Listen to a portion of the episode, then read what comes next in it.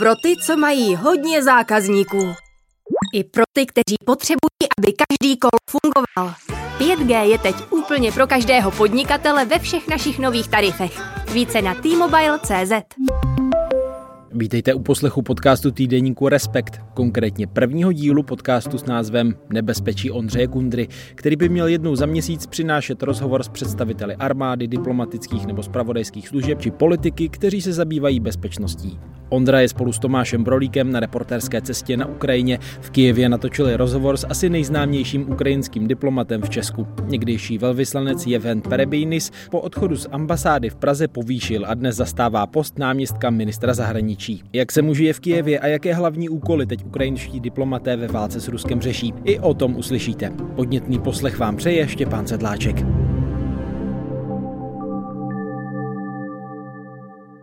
Dobrý den, jsme s Tomášem Brolíkem na dvoutýdenní návštěvě Ukrajiny a teď jsme právě na ministerstvu zahraničí. Sedíme tady s v Česku hodně známým, dnes už bývalým ukrajinským velvyslancem eh, Jevhenem Perebinisem, který v současné době pracuje na ministerstvu zahraničí jako náměstek ministra. Tak pane náměstku, řekněte nám, včera byl výpadek proudu v části Kijeva, byl i v té části, kde vy bydlíte, kde žijete? Tak dobrý den, především zdravím všechny vaši posluchače ze České republiky a děkuji za pozvání, děkuji za, za vaši návštěvu. E, ano, byl výpadek, bohužel to je realita našeho života už po nějakou dobu několik týdnů už se potýkáme s takovými eh, věcmi, eh, nejen výpadky proudu, ale, ale i výpadky eh, třeba spojení telefonického.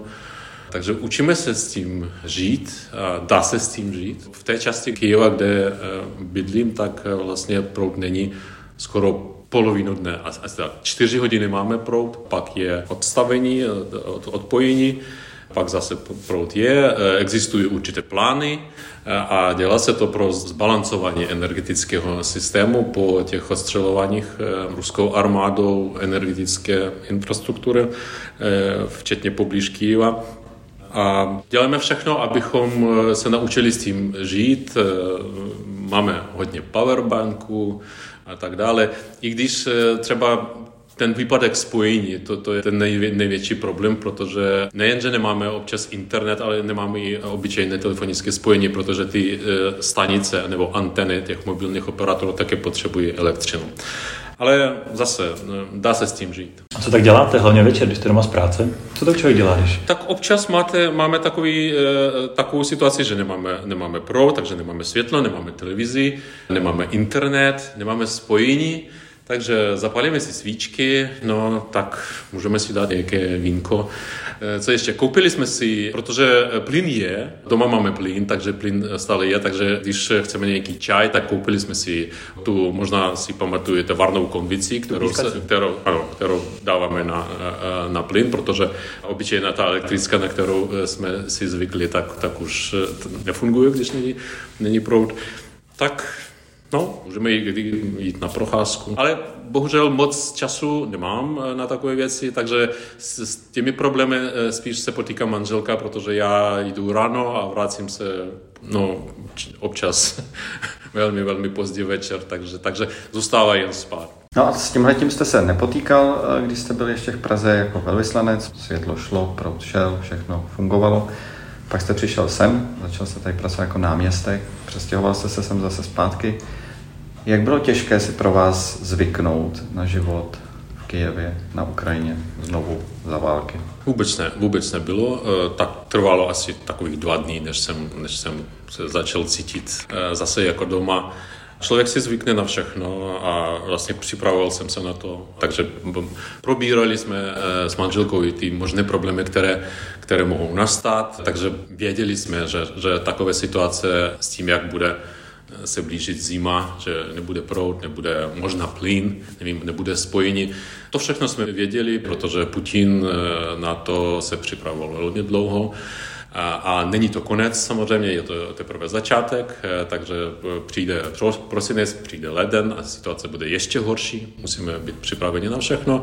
Takže je to moje vlast, je to domov a mm, i, i když jsem skoro sedm let nebyl, jsem doma dlouhodobě, protože byl jsem byl vyslancem před Českou republikou v Lotyšsku, tak zvykli jsme si velmi rychle na to. A co je vlastně vaše nová práce? Co máte jako náměstek na starosti? Eh, já mám na starosti celou Evropu jako bilaterálně, eh, takže my máme dva teritoriální odbory. První a druhý, jeden má na starosti půlku Evropy, druhý má na starosti druhou půlku Evropy, takže Česká republika taky tam patří. Taky mám na starosti evropskou a euroatlantickou integraci, to znamená integraci do EU a NATO. No a taky protokol, což taky je velmi důležitý směr na každé ministerstvo zahraničních věcí. No a odbor, který, který má na starosti kulturní spolupráci a, a, a Ukrajince v zahraničí. Takže jestli se jednou uh, Ukrajina úspěšně dostane do Evropské unie a do NATO, tak vy budete ten, který za to bude zodpovědný přímo.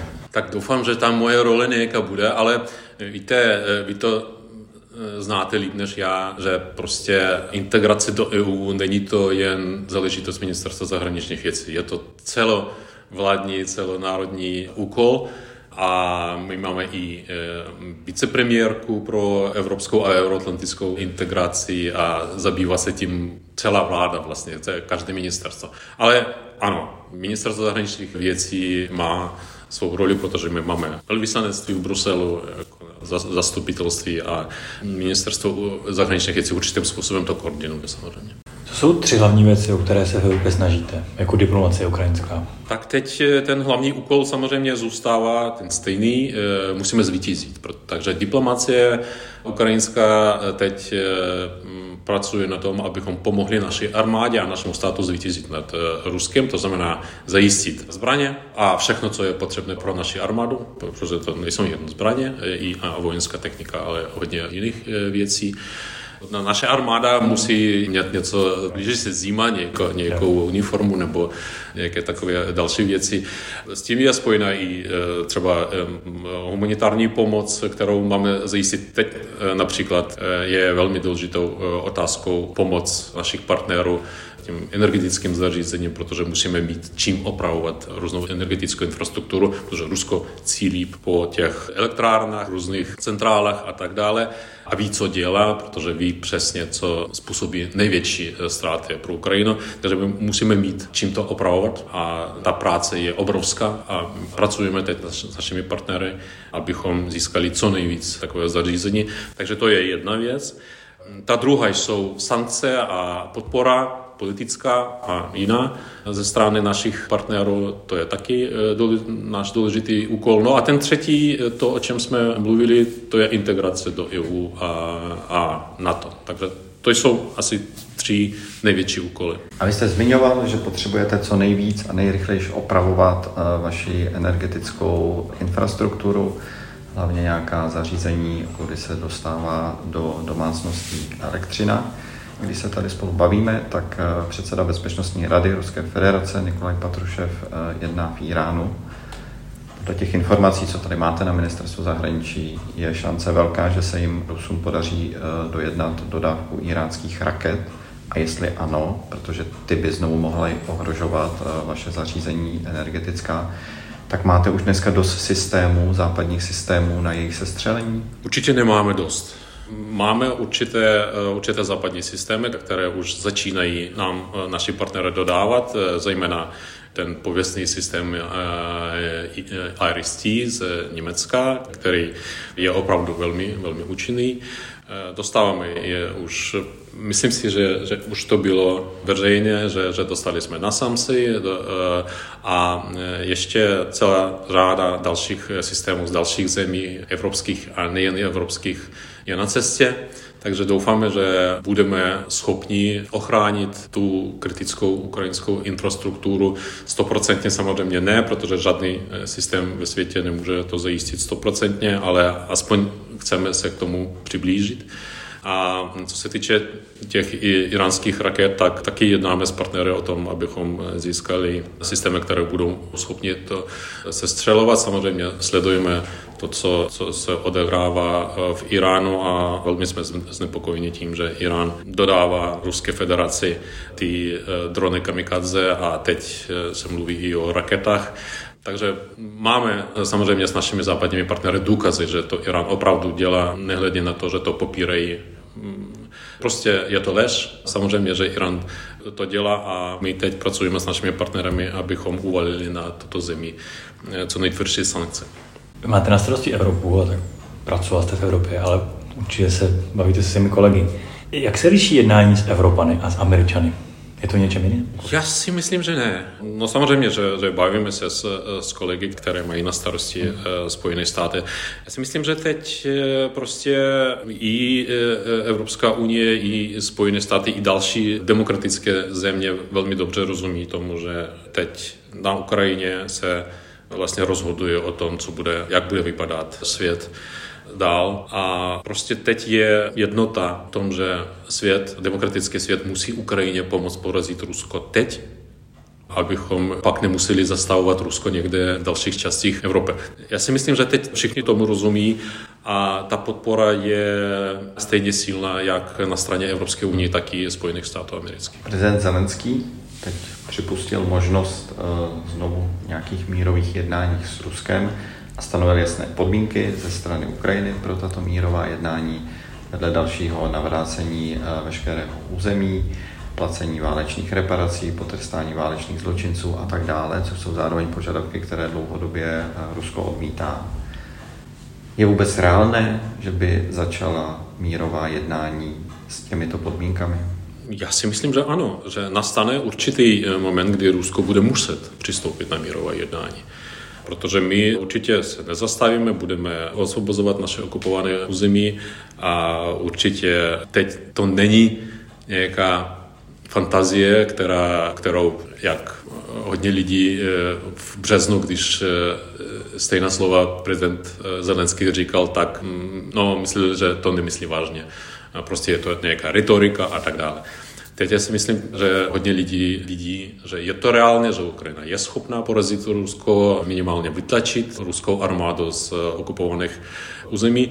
A na druhé straně to, o čem jsem mluvil. Budou sankce, bude další politický a ekonomický tlak na Rusko, budou určité procesy v samotném Rusku, takže určitě nastane moment, okamžik, když Rusko, nevím jestli s prezidentem Putinem nebo s někým jiným, bude muset Eh, přistoupit na mírové jednání, tak jak to bylo s, eh, s nacistickým Německem. Takže určitě to bude. No a je teď jako těžší vést diplomatická jednání vlastně s Evropou i s Amerikou, s dalšími partnery po celém světě. Myslím teď zhruba tak 11. nebo 10. měsíc války, tohohle toho kola války, než to bylo třeba na začátku roku, když ta válka začala v březnu. Tak eh, nemyslím si, že je to těžší, naopak, protože v prvních dnech války bylo to veřejné, že někteří nám eh, v Evropě říkali, že nemusíme vám pomáhat, protože stejně, eh, stejně vám zbývá jen několik dní. Teď taková slova samozřejmě neslyšíme.